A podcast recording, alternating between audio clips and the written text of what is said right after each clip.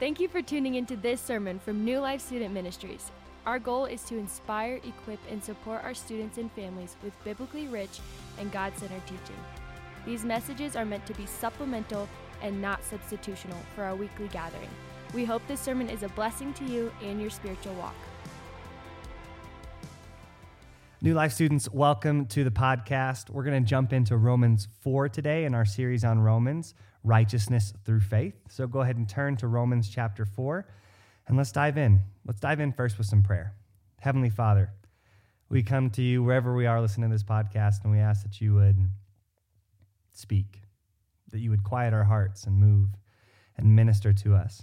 You would search us and know us and find any offensive way in us and lead us in the way everlasting.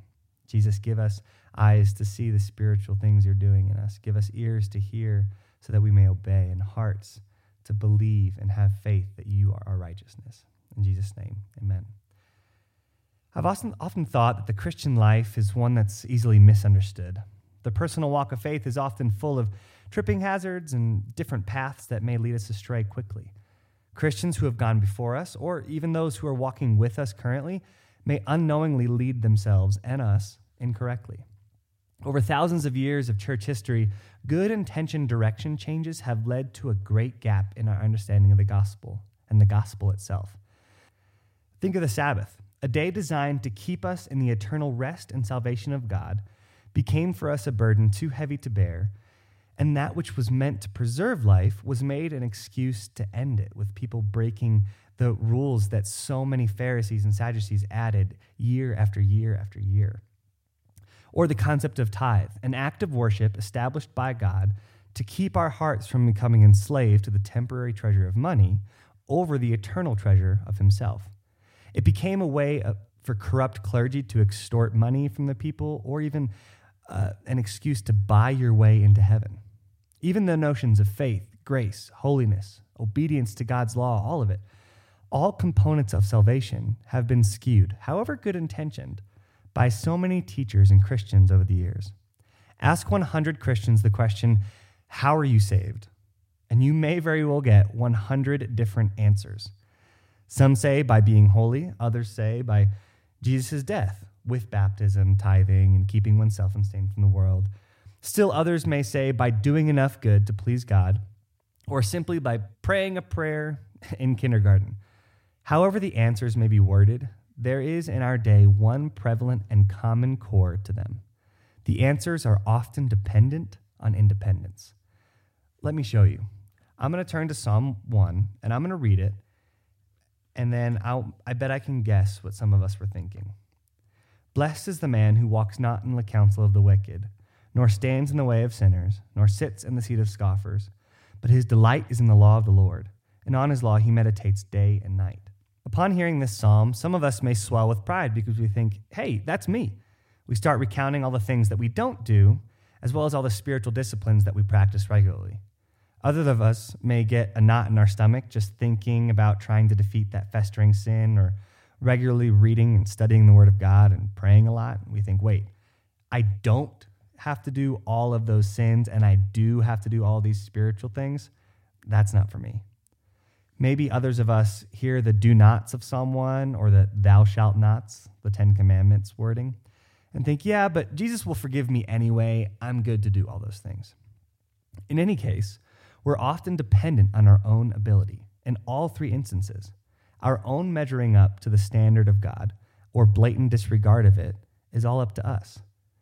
But is this the gospel of the Bible? Striving to be perfect or just mailing it in, banking on the prayer we, pr- we prayed in kindergarten? Well, let's see what Romans 4 has to say. Here's where we're going to turn to Romans 4, starting in verse 1. Let's read it together. I'm reading from the ESV. What then shall we say was gained by Abraham, our forefather, according to the flesh? For if Abraham was justified by works, he has something to boast about, but not before God. For what does the scripture say? Abraham believed God, and it was counted to him as righteousness. Now, to the one who works, his wages are not counted as a gift, but as his due. And to the one who does not work, but believes in him who justifies the ungodly, his faith is counted as righteousness. Just as David also speaks of the blessing in the Psalms of the one whom God counts righteousness apart from works. Quote, Blessed are those whose lawless deeds are forgiven and whose sins are covered. Blessed is the man against whom the Lord will not count his sin. And let's skip to verse 20. No unbelief made him waver concerning the promise of God, but he grew strong in faith as he gave glory to God, fully convinced that God was able to do what he promised. That is why his faith was counted to him as righteousness. But the words, it was counted to him, were not written for his sake alone, but for ours also. It will be counted to us who believe in him who raised Jesus from the dead, who was delivered up for our trespasses and raised for our justification. Did you see how radically God centered this passage was? That was not on accident. Abraham, one of the premier figures in our faith, is shown not as a superhero, but a dependent child of God. Even though he did so much for the nation of Israel and is considered the forefather of our faith, none of it earned him righteousness. But he was righteous only because God counted him so by faith. Abraham received the prize of knowing God, which is salvation, not by how well he performed, but by clinging in faith to God's ability to do what he promises. Even his faith was not his own doing. Look at verse 20. No unbelief made him waver concerning the promise of God, but he grew strong in faith as he gave glory to God. His faith, the faith that was the cause of God counting him righteous, was a product of seeing God and letting his spirit do a miracle in his sinful heart until he was amazed with God, and thus it produced faith. When we keep silent, though, from declaring our dependence on God, no matter how holy we are or how unholy we think we are, it will only amount to a weary soul. Psalm 32 says it. Let me show you. Psalm 32, starting 3 through 4. For when I kept silent, my bones wasted away.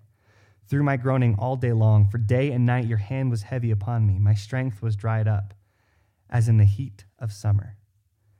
What this is saying is that unless we rely on God as our righteousness, we will never move from the weariness of striving into the rest of God's salvation. What does that mean? Think about it like this I'm a martial artist, and the martial arts board breaks that we do or routines that we do are really difficult, and we have to practice for years to get them. Now imagine calling someone up who's never done martial arts before and showing them all of these different crazy flip breaks, spinning kicks, um, back tuck breaks, all of these crazy things. Say, hey, if you break all of these boards perfectly, like we just said, you'll get a prize.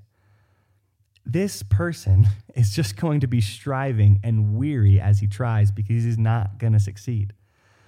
But what if myself and two others representing the Father, Son, and Spirit, what if we broke all of those boards and counted it as if he did it? and he still got the prize. In a sense, that's exactly how righteousness works with God. He does it all, He calls us into salvation, and yet He still gives us the prize of His righteousness, meaning we're made right in God's eyes by God's work. And let me show you the result of what that is. In Psalm 32, again, it says this I acknowledged my sin to you, meaning the sin of being independent and thinking it's all up to us and I did not cover my iniquity.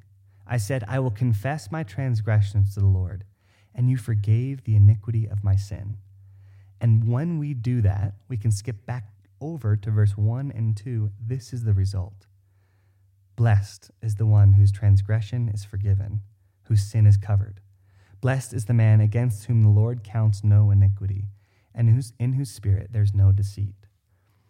When we're so dependent on independence, we're deceiving ourselves. If we think that salvation and righteousness and being holy is up to us and it's up to us to just white knuckle it and pull ourselves up by the bootstraps, we're deceiving ourselves and we're gaining nothing. But when we, like humble children, say, Hey, Father, I need your help, in fact, I need you to do it all, then we'll move from striving into the rest of God's salvation. Now, don't get me wrong, relying on God and being dependent on God doesn't mean doing nothing, but it means that in our doing, in our good works, like James says, faith without works is dead.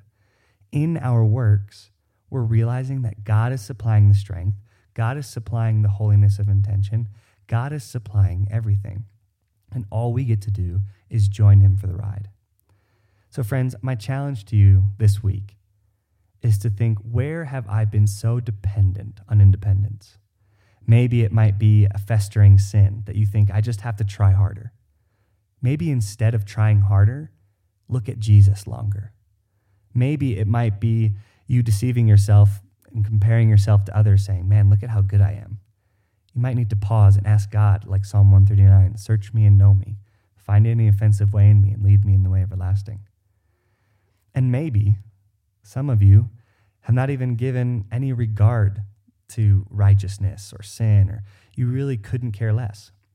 Well, my challenge to you is to pause and to ask God to show you Himself and show you how amazing a life of holiness lived in obedience to the Lord is.